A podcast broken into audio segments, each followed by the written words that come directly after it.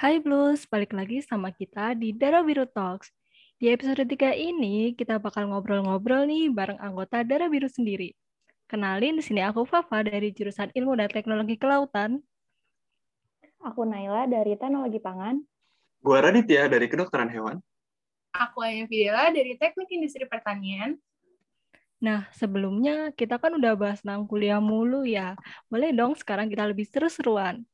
Karena di episode-episode sebelumnya kita juga udah ngundang berbagai bintang tamu kece, sekarang waktunya kita bincang-bincang bareng para personel dari Biru sendiri. Jadi kali ini kita bakal ngebahas tentang masa kecil nih. Tapi perlu mastiin dulu pada kelahiran tahun berapa ya. Kalau aku sendiri kelahiran 2003, tepatnya 15 Juni 2003. Jadi kalau ada yang mau kasih kado boleh banget tuh. kalau Naila kelahiran berapa nih? 2003 juga? Uh, aku kebetulan sama, aku 2003 juga, tapi 23 September. Kalau Radit gimana nih? Kalau gue tuh Januari, bulan paling pertama. Tapi tahunnya 2004. Gue paling muda kayaknya ya.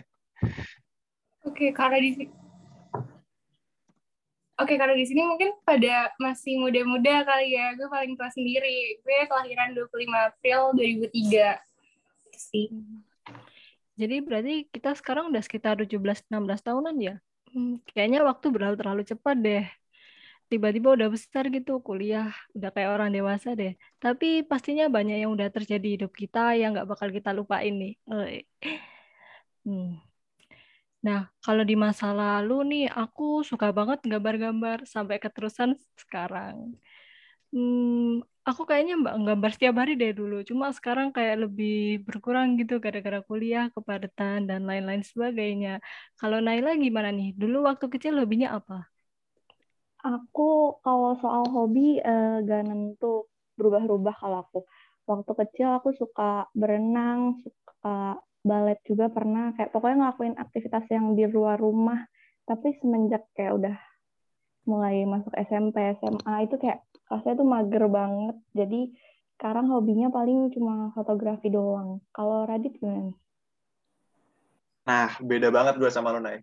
Gue kalau soal hobi paling benci yang namanya olahraga, yang namanya keluar ruangan, gue tuh paling gak suka. Gue gak suka keringetan, gue gak suka jatuh, karena males aja gitu kalau hobi yang sering gue lakuin sejak kecil tuh ya antara gambar, nonton film, baca komik, main game. Udah dalam rumah terus. Kayaknya sedih banget ya hidup gue dari kecil udah no life ya. Kalau lu gimana nya? Kalau gue sih sama kayak Naila ya, kayak berubah-berubah terus gitu. Karena dari kecil aja gue itu sering dilesin yang aneh-aneh. Kayak dulu gue les musik. Les musik gue pernah les biola lah, gue biola setahun. Terus les harpa itu sampai SMA terus habis itu gue pernah les gambar. Gue pernah les apa lagi ya ice skating. Terus gue pernah cheers kayak bener-bener aneh banget gitu loh dan berubah-berubah. Tapi kalau sekarang sih gue hobinya mungkin jadinya tidur doang kali ya karena nggak tahu kenapa kayak suka aja gitu tidur enak. Oh gitu, jadi ada yang hobinya tetap lanjut sampai sekarang, ada juga yang stop ya waktu masih kecil. Nah, gara-gara hobi gambar ini juga, aku dulu punya cita-cita jadi pelukis, tapi ya lambat laun cita-citaku mulai berubah gitu. Dan sekarang aja bukannya masuk jurusan seni, malah masuk ilmu dan teknologi kelautan. Kalau Naila dulu cita-citanya jadi apa nih? Kalau aku dulu cita-cita pokoknya pengen banget jadi dokter, apa pun eh, nanti pokoknya pengen banget jadi dokter. Tapi semenjak SMA kayak sadar diri ya, kayak susah banget buat masuk ke universitas kedokteran Uh, jadi sekarang malah masuknya ke teknologi pangan. Dan kalau ditanya cita-cita sekarang mau jadi apa, malah bingung sendiri nanti mau jadi apa. Kalau Radit gimana nih? Nah, kalau gue tuh kayaknya agak beda ya. Dari kecil, cita-cita gue sampai sekarang nggak pernah berubah. Dari gue SD, SMP, SMA, kuliah, cita-cita gue tuh selalu jadi dokter hewan. Yang kebetulan jurusan yang gue ambil sekarang.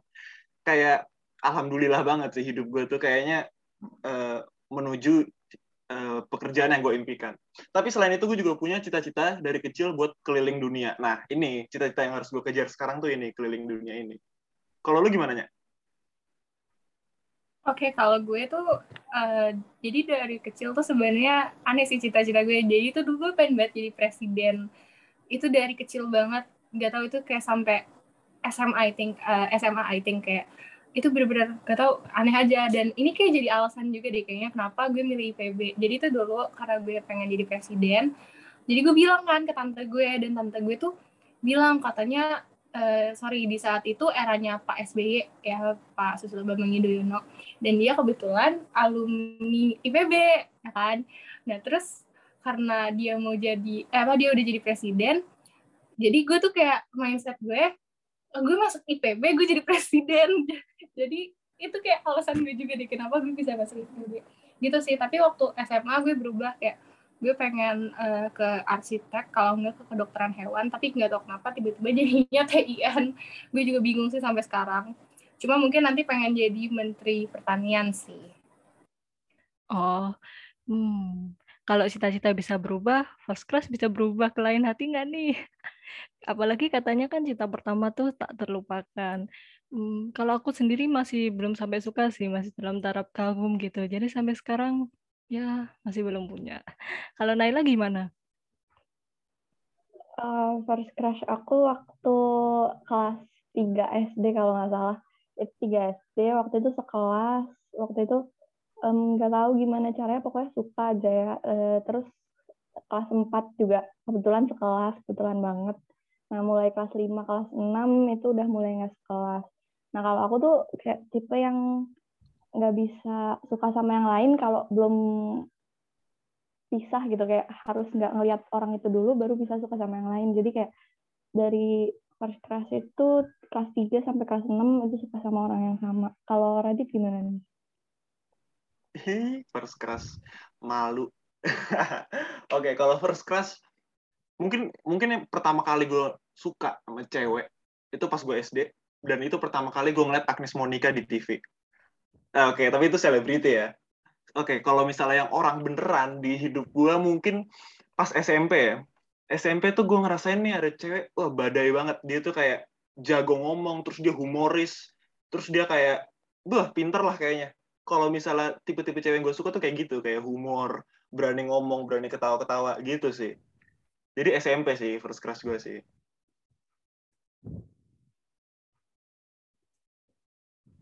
Kalau lu gimana nya? Oke, okay, kalau dari gue sih uh, first crush gue tuh dulu waktu TK. Jadi dulu ini gue sebut nama aja kali ya. Dulu ada yang namanya Felix. Felix kalau lo dengerin ini, sumpah lo juga nge-crush sama gue kan jangan bohong deh jadi itu dulu uh, si Felix ini itu kayak bener-bener apa ya nge-treat gue tuh kayak lucu banget gitu loh. Jadi sempat dulu itu gue kan uh, waktu itu tuh lagi ada lomba gambar. Lomba gambar gitu deh pokoknya gambarnya tuh tapi nempel-nempel stiker gitu di Gramedia kalau nggak salah. Nah terus gue nggak bawa kayak meja kecil gitu tau gak sih? Meja kecil yang buat gambar-gambar gitu yang bisa dilipat. Nah itu gue nggak bawa Nah, terus dia sampai rela-relain ngasih mejanya. Terus dia nanya kan, kalau aku di meja ini, nanti kamu di mana? Terus dia bilang, di aku di lantai aja, nggak apa-apa kok, gitu. Terus abis itu pernah waktu itu pas mau uh, ada kayak, uh, apa tuh, kayak main-main gitu. Kalau TK kan ada main-main ya. Terus dulu tuh gue pernah uh, lagi ngantri mau ngambil lilin mainan gitu, play doh gitu Nah, terus playdohnya habis dan dia kebetulan udah dapet. Jadi dia ngasih playdohnya ke gue. Terus habis itu pernah juga, jadi waktu itu gue lagi nunggu dijemput gitu kalau nggak salah. Terus kayak kita lagi main di ayunan berdua doang. Dan dia bilang kayak gini ke gue, e, apa namanya, Anya, nanti kita kalau gede nikah aja ya. Gitu. Terus gue kayak bikin fakta gitu loh sama dia. Supaya itu kayak bener-bener memalukan banget. Tapi setelah itu beberapa hari kemudian gue kayak pindah negara gitu loh jadi gue udah nggak di TK itu jadi kalau misalnya Felix tuh dengerin ini sumpah hai gitu sih Nah, waktu kecil dulu kita kan polos banget ya. Hal-hal di luar akal sehat, di luar nalar, bisa aja kita percaya sepenuh hati. Kayak itu tuh beneran ada gitu loh. Uh, kalau aku sih belum sampai percaya ya, tapi tapi dulu aku berharap banget pengen jadi peri gara-gara lihat film Barbie Barbie yang berubah jadi peri gitu aku aku sampai berdoa sama Tuhan ya ampun jadi ya Tuhan aku pengen jadi peri aku pengen jadi peri. Gimana nih dengan Naila? Kalau aku dulu percaya sama uh, kayak aku waktu itu nonton Barney terus sama nonton Dibo juga kalau kalian tahu yang suka ngasih-ngasih hadiah. Itu aku percaya kalau boneka aku tuh bisa hidup terus bisa denger apa yang aku mau terus kayak ngasih aku apa yang aku minta gitu. Kalau Radit gimana nih? Wah, kalau kecil tuh gue percaya banget sama banyak hal. Kalian tahu nggak sih waktu dulu tuh di BBBB suka ada video kayak ikan pari yang anak durhaka tuh dikutuk jadi ikan pari. Itu parah banget gak sih? Itu kayak gue waktu kecil takut banget. Apa gue salah ngomong sama ibu gue? Kapan gue jadi ikan parinya? Itu itu parah banget gak sih? Itu gue percaya. Dan selain itu, yang gue percaya adalah 2012 tuh kiamat. Kalian juga nggak? Ih, itu parah banget. 2012 pada hari setiap hari Jumat 2012 tuh gue selalu gue selalu lihat langit, gue selalu baca-baca. Wah, gila banget tuh yang bikin film.